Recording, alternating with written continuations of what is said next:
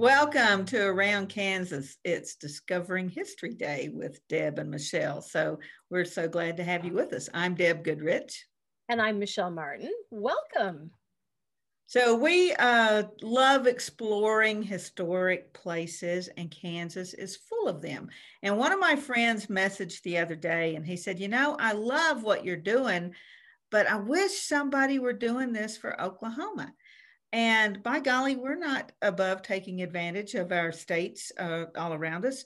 And, you know, our name is Around Kansas. So that would be around Kansas. We don't have any problem going across the border to cover some things in, in Colorado or in Nebraska or Missouri or in Oklahoma because we're also connected uh, New Mexico and Texas, you know, we don't care because we're all connected. So while our primary focus might be on Kansas, yeah, we'll get a lot of those other places in. So Vic McCauley gave me some places to start with. And so Vic will be working on that list coming to a town near you soon. And you know, Vic, it's a great suggestion you had because historically there are so many connections between Kansas and the Indian Territory that becomes the state of Oklahoma in particular. And the town I lived in, Bartlesville, is a great example uh, of the connections between Kansas and Oklahoma. It was two soldiers from the 6th Kansas Cavalry who married American Indian women and ended up working their way to what would become Washington County and founding what became the cities of Bartlesville and Dewey. So we've got lots of connections. So we can definitely try to accommodate that request to look at some things in Oklahoma. Absolutely. And, you know, one of uh, the people, of course, that I'm researching most, Charles Curtis, um, had a lot of family in Oklahoma, or, you know, at that time, the Indian Nations. And when it became a state, um, he was often called the third senator from Oklahoma because he was always poking his nose in their business. and one of his friends was Judge Guthrie, for whom Guthrie is named. And Judge Guthrie's final resting place is historic Topeka Cemetery. And there are a lot of folks with Oklahoma connections in that cemetery. E.P. McCabe, um, who was mm-hmm. um, the only Black person at that time ever elected to a statewide office in Kansas, 1880s, I believe. Mm-hmm. And then he went on to um, lobby for Oklahoma to come in, Oklahoma to come into the Union as a Black state. Um, that was a distinct possibility. And he worked in Guthrie and uh, did a lot of great things down there, but then was brought back to Topeka to be buried when he passed away. So, yeah, we got tremendous stories, a lot of connections between us and Oklahoma. So we won't forget our friends down there. And actually, Deb, today's uh, today's topic for Discovering History Monday uh, is Fort Dodge, and what better place to look at connections between Kansas and the Indian Territory or Oklahoma than Fort Dodge and the Cimarron Redoubt outside of Dodge because that's all along that military road that takes you down to Camp Supply. It takes you down uh, eventually down to Fort Sill. So that is that direct connection because Fort Dodge plays that important role helping move men and materials, uh, especially in the post Civil War period, as we see the Indian Wars on the Southern Plains heating up. Fort Dodge, along with Fort Larned, become extremely important to the US military's efforts in the West? Fort Dodge is a, a really interesting place, and I want to um, explain the illustration behind me. This is the Sutler store at Fort Dodge. I think this is 1867. This is an illustration by Theodore Davis. I don't know what we would have done without Theodore Davis. So the illustration behind me is from Theodore Davis, Harper's Weekly, and he did a lot of stuff during the Civil War.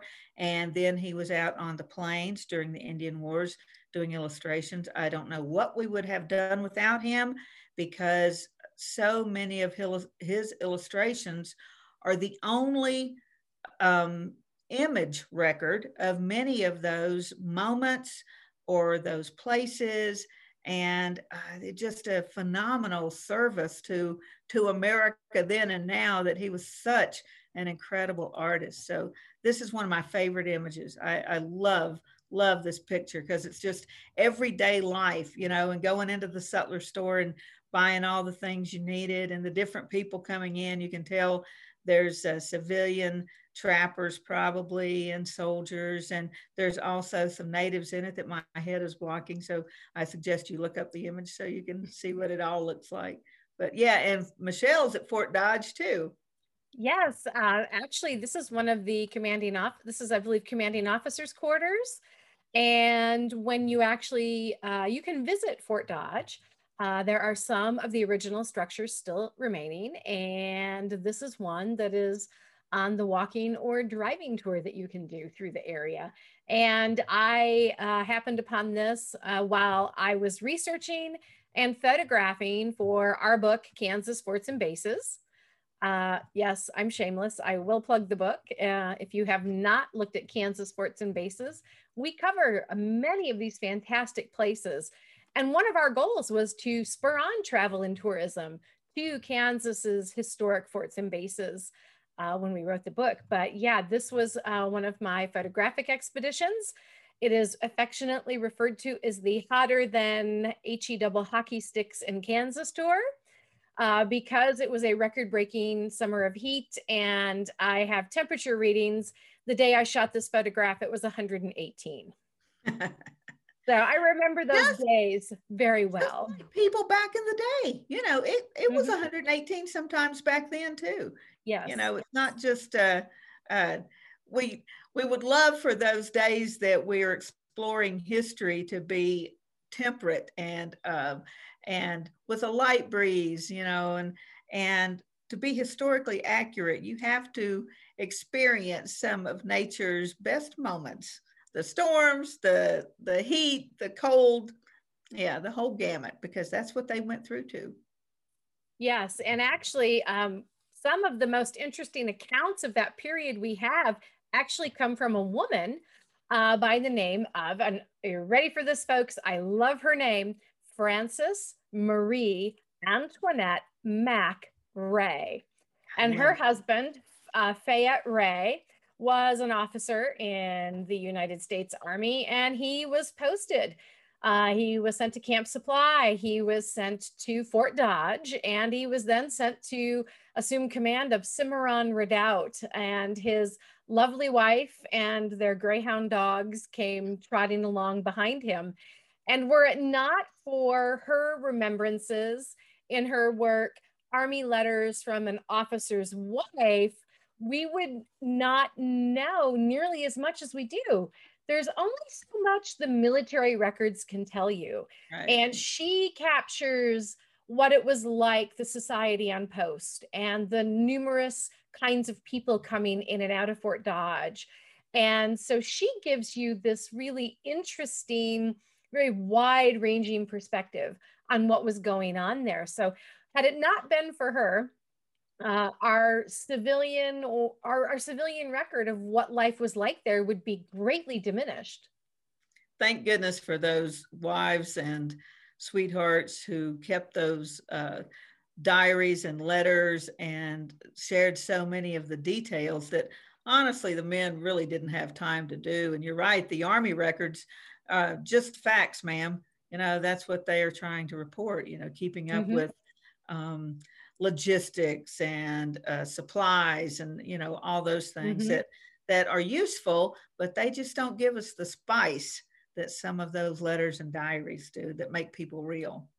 Exactly and uh, she describes everything from the people to the buildings to the climate uh, the weather food um, everything. Uh, nothing escapes uh, her pen and so it's a really wonderful, vivid picture of life mm-hmm. at Fort Dodge. And um, she is actually uh, quite enamored of Fort Dodge. She talks about the fact that the buildings are being built and, you know, so there, there's continual building taking place and how pretty they are and how nice they look and they're clean And when she leaves Fort Dodge for Cimarron Redoubt, which folks, let's face it, it's a large hole dug in the Kansas I, prairie. Exactly. I was going to say it's just not much more than a prairie dog hole. It is. And she refers to her life in Cimarron Redoubt as living like prairie dogs. Yeah. and literally sandbags, um,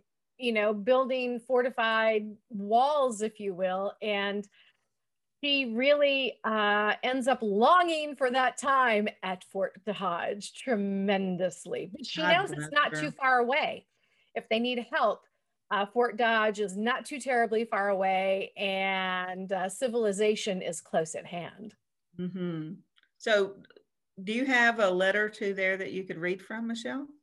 Sure. Um, we can actually take a look at. She writes from Fort Dodge in January of 1873, and excuse me, I'm going to look at her published memoirs. Um, I don't have them memorized. I know I'm a bad historian. She says, Our coming here was most unexpected and very unpleasant in every way. General Phillips and Major Barker quarreled over something, and Major Barker preferred charges against the general, who is his company commander. And now General Phillips is being tried here by a general court martial. Fay and I were summoned as witnesses by Major Barker just because we heard a few words that were said in front of our window late one night. So there you go. Um, wow. to be summoned Boy, back. That would be a tough position because mm-hmm. your husband is probably serving under both these men. And depending yes. on how that court martial goes, um, maybe that's why they wound up at Cimarron Redoubt, you know, that's exactly, exactly. Um, but she goes on and she says there is one company of Fay's regiment stationed here, and the officer of uh, in command of the post is, excuse me while I flip the page, is Major of the Third. So we feel at home. We are staying with Lieutenant Harvey, who is making it very pleasant for us. Hal is with us and is being petted by everybody, but most of all by the cavalry officers, some of whom have hunted, who have hunted with magic, Hal's father. And uh, she and her husband uh, had greyhounds uh, that they took with them everywhere they went. And actually, the photograph of her wearing a military style female um, garment actually very much in the in the vein of Elizabeth Bacon Custer. Mm-hmm. Um, you know, Libby wears you know a jacket and a skirt that's kind of military, smartly styled, pseudo, and pseudo military, pseudo yeah, military, yeah, inspired. And all the other women start to follow suit, and mm-hmm. so Frances Marie Antoinette uh, does the same. And so her photograph in the front of the book uh, is with her posing with her dogs in her military inspired attire. Uh, but she she really did um, like her time, uh, even if it was to have to testify against an officer at Fort Dodge. Funny. You know, the dogs, um, a lot of officers, the Custers, for example, traveled with their dogs. One of the things that surprised me many years ago when I came across it were the companies that had like a company dog. Yes. And you see these photographs. I remember some from Fort Union and I think some from Fort Dodge, where the guys are posing for their photograph and they've got not a hound or a shepherd or something, they've got a little lap dog, you know, in their yes. It's so uh, not what you would expect of these frontier outposts to have this little lap dog sitting there with these these grizzled soldiers. It's really funny. And you know, Deb, as you well know, when you start researching newspapers, you find the most amazing tidbits. And I can't even tell you the number of times I found notices in newspapers of a company dog that dies yeah. and the men actually holding military funeral right. for the dog right. um, here in arizona where i am martha summerhayes and her narrative and her memoir vanished arizona her dog actually uh, kills a nest of rattlesnakes that are near the officers quarters and potentially going to harm the children and the dog intervenes and kills the rattlesnakes and of course is bit multiple times sure. in the process and dies mm-hmm. and she talks about the officers and the enlisted men coming by their place offering their extreme heartfelt condolences on the death of the dog because everyone on post loved the dog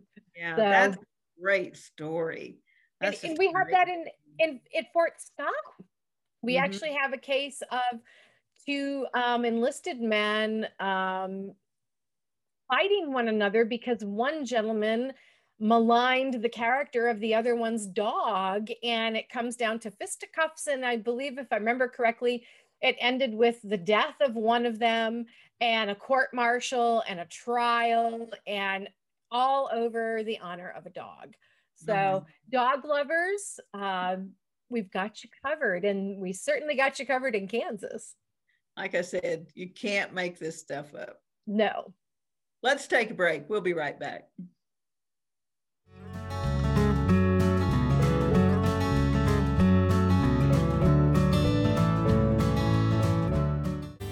Howdy, I'm Seth Hays, and welcome to my hometown, from then to now. Council Grove has a rich history as deep as the prairie tall grass. Spend the day visiting 25 historic sites or explore the unique shops and restaurants or mosey out of town along the Santa Fe Trail. You all visit my hometown, Council Grove, in the heart of the Flint Hills. Okay, looks like it's time for our tour. Welcome to the Fort Wallace Museum. Here at the museum, you're going to find some really interesting stuff like our replica stagecoach from the Butterfield Overland Dispatch. We've got facades from the fort buildings. Uh, we've got an 1870s flag. There's a plesiosaur that was discovered locally. We've got the Ray pump organ collection. We're a little bitty place with a great big story, and we'd love to have you.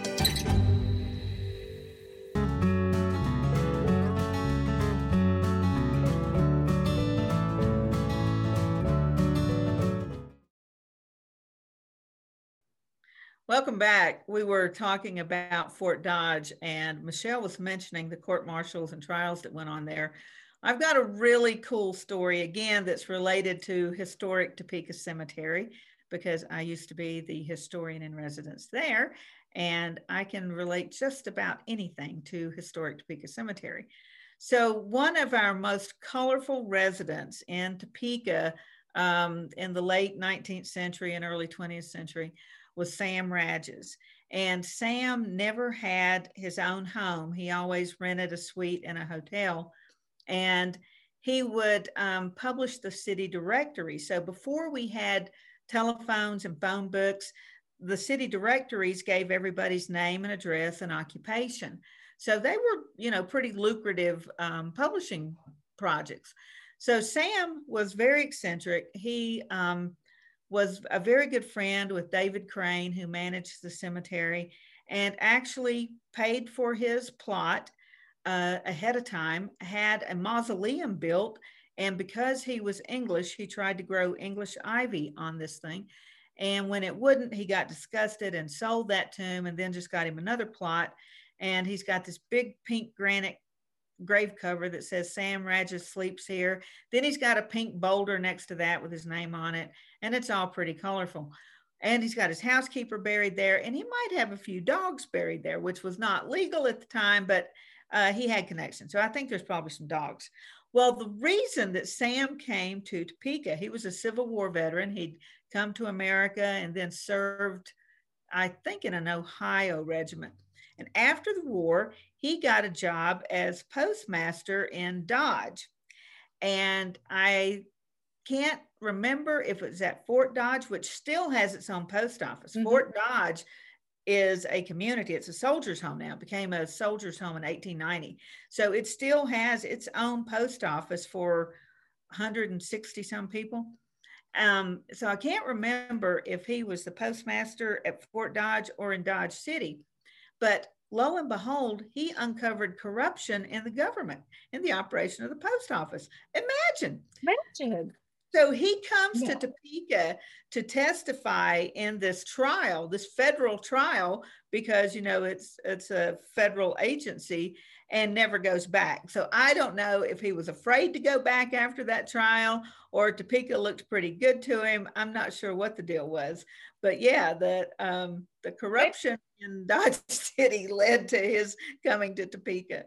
Well, maybe he was afraid that uh, they, if he went back to Dodge, that they'd send him out to Cimarron Redoubt. I mean, could be. I mean, who would want to get their favorite form of punishment then? Exactly, exactly, um, definitely. And you know, when you read um, Frances Marie Antoinette Mack Roe, and when she talks about uh, Cimarron Redoubt, you can see why most people would not want to be sent uh, to Fort Dodge be to be posted because that there was that possibility that you may be sent and peeled off and sent to Cimarron Redoubt.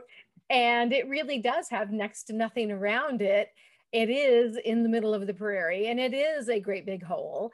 Um, she actually writes, and it's really a great description. She says, The redoubt is made of gunny sacks filled with sand and is built upon the principle of a permanent fortification in miniature with bastions, flanks, curtains, and ditch, and has two pieces of artillery.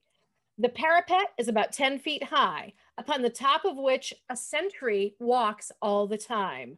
This is technically correct, for Faye has just explained it to me, so I could tell you about our castle on the plains.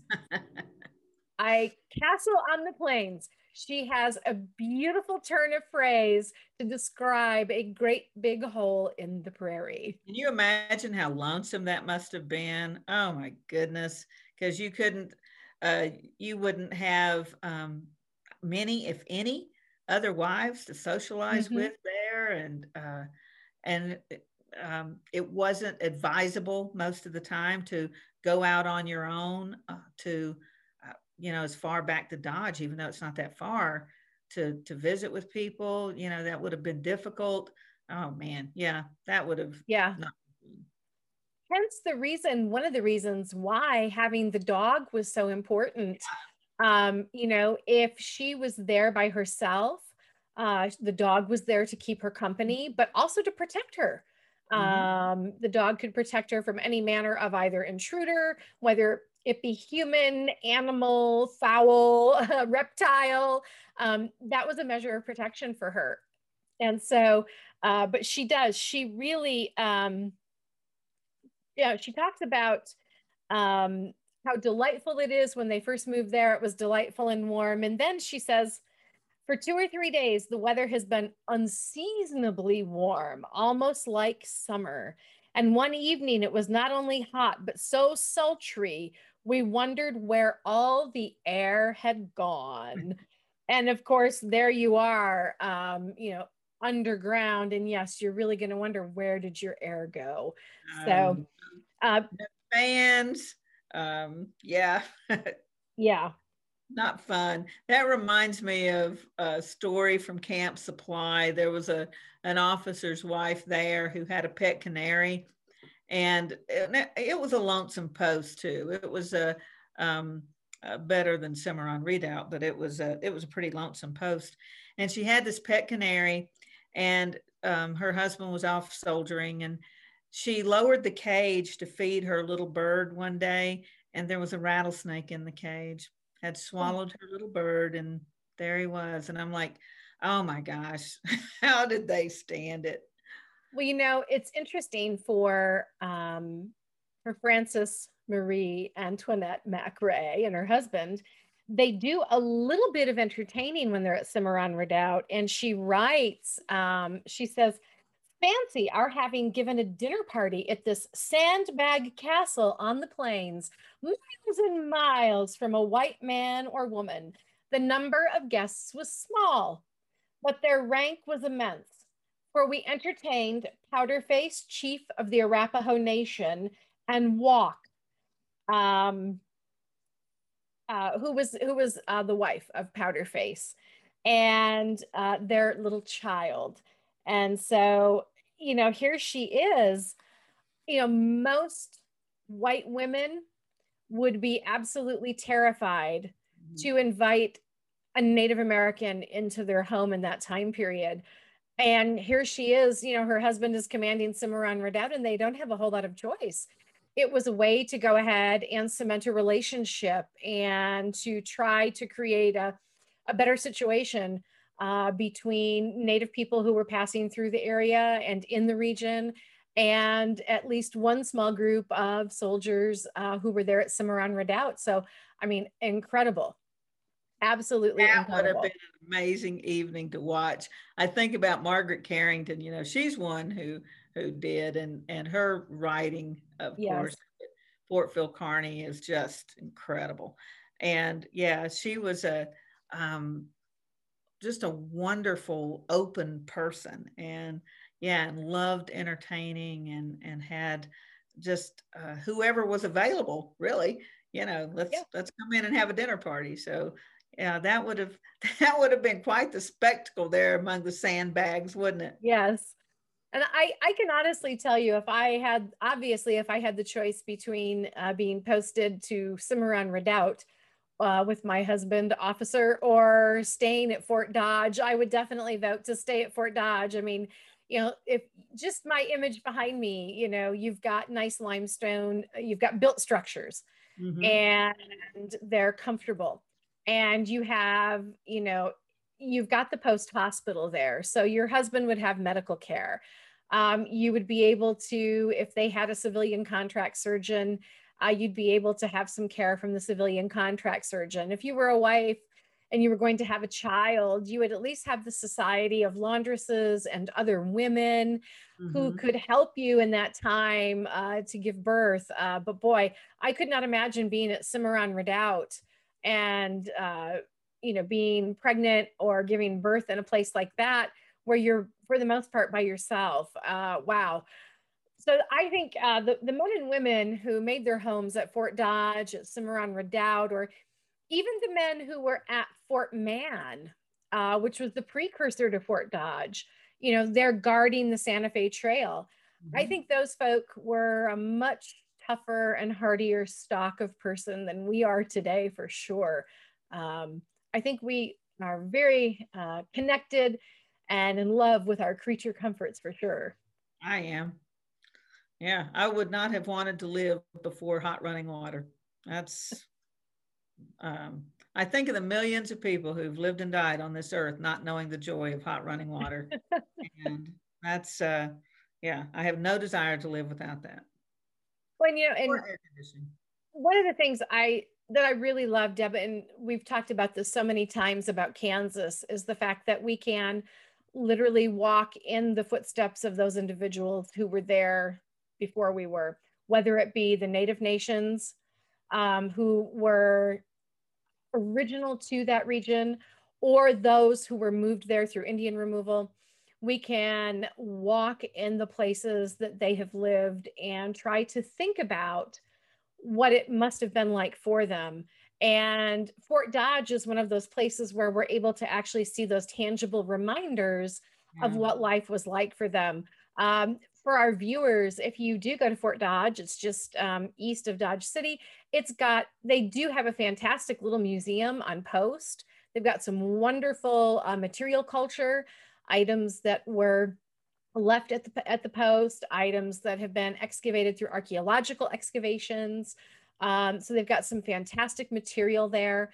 And I have to tell you, when I went for researching Kansas forts and bases, I spent a day there in the museum looking through their archival materials and uh, through their artifact materials, and they were wonderful and helpful and kind and love sharing that story um, that part of Kansas in the past. And so I highly encourage everyone, if you're heading out to Western Kansas, uh, get into Dodge. Don't get out of Dodge. Get into Dodge and start with Fort Dodge. Visit the old post. Um, of course, it is now a soldier's home. Also, visit the the cemetery there uh, because you they see. They also have um, right in front of where uh, uh Michelle is right now. We've got some wonderful new storyboards for the Santa Fe Trail, and we've got those located all over the place thanks to the efforts of the chapter of the Santa Fe Trail Association that's there, and especially Bill Bunyan, who's the president. He has been uh, tireless in getting these things done. And right now, Bill is doing a series for the Dodge City Globe on um, these historic markers and the Santa Fe Trail connections. So you can read about that, I think, once a week. I think he's doing something once a week. So yeah, look for those markers. It's there's some incredible information and and the stories that just add to what you're looking at. You know, it's um, one thing to walk by these cool places, but when you have the stories that go with it, it makes it so much more meaningful. Yeah, and and what I love about a lot of the work that's being done in Kansas in particular is that the perspective of Native nations is being mm-hmm. worked into that narrative to show that we had um, more than soldiers and their wives living here in these right. parts of Western Kansas. This was home to Native people, to Native nations. And what happens when the two groups come together? It's not always, it is not always um, a cooperative legacy by any stretch of the imagination. And what I think is so important about preserving sites like Fort Dodge and the addition of new interpretive panels is that we have an opportunity to bring these various narratives together and show how multifaceted and complex the history of Kansas really is. For sure, for sure. So we uh, encourage you to visit Fort Dodge and all the things around it and take advantage of exploring the Santa Fe Trail while you're there. And we will have another Discovering History next Monday. So share this with your friends. Um, everybody needs to know a little bit more about Fort Dodge. So share this with your friends and encourage them to subscribe to our what is it our youtube channel they would subscribe to and our, our youtube channel and also there is if uh, you get tired of looking at us there is a podcast version and you can simply listen. That's right. Uh, which is great if you're driving in the car. You can load up a series of Discovering History Mondays, Wildlife Wednesdays, Friday Fun Days. And as you're driving throughout Kansas, you can listen and wow, maybe we'll get lucky and you'll see a sign for one of the places we've talked about and you can pull right off and take a look and tell them Deb and Michelle sent you. Absolutely. In the meantime, you all take care. And I'm Deb Goodrich. And I'm Michelle Martin. And we will see you somewhere around, around Kansas. Kansas. Bye bye. Welcome to the Western Kansas Wildlife Travel Center, right here in my hometown of Oakley, Kansas. We're the front door of Western Kansas, located on three main highways I 70, US 83, and US 40. And all those roads lead to history, beautiful scenery, and adventure, no matter which direction you go. We now have an IHOP. Brand that you've trusted up and down the road in all your travels is staffed with local folks, real people, just like you and me, and we're waiting on you to join us. So for fun, adventure, fuel up, fuel your body, and let's have some fun.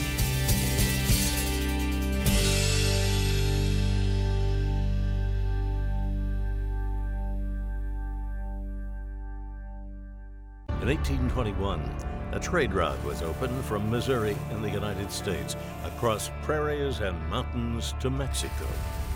In 2021, we will mark 200 years of epic conflicts and grand adventures, larger than life personalities, and sweeping landscapes. Join us on an historic journey. The Santa Fe Trail lives on. Find us on social media or santafetrail.org.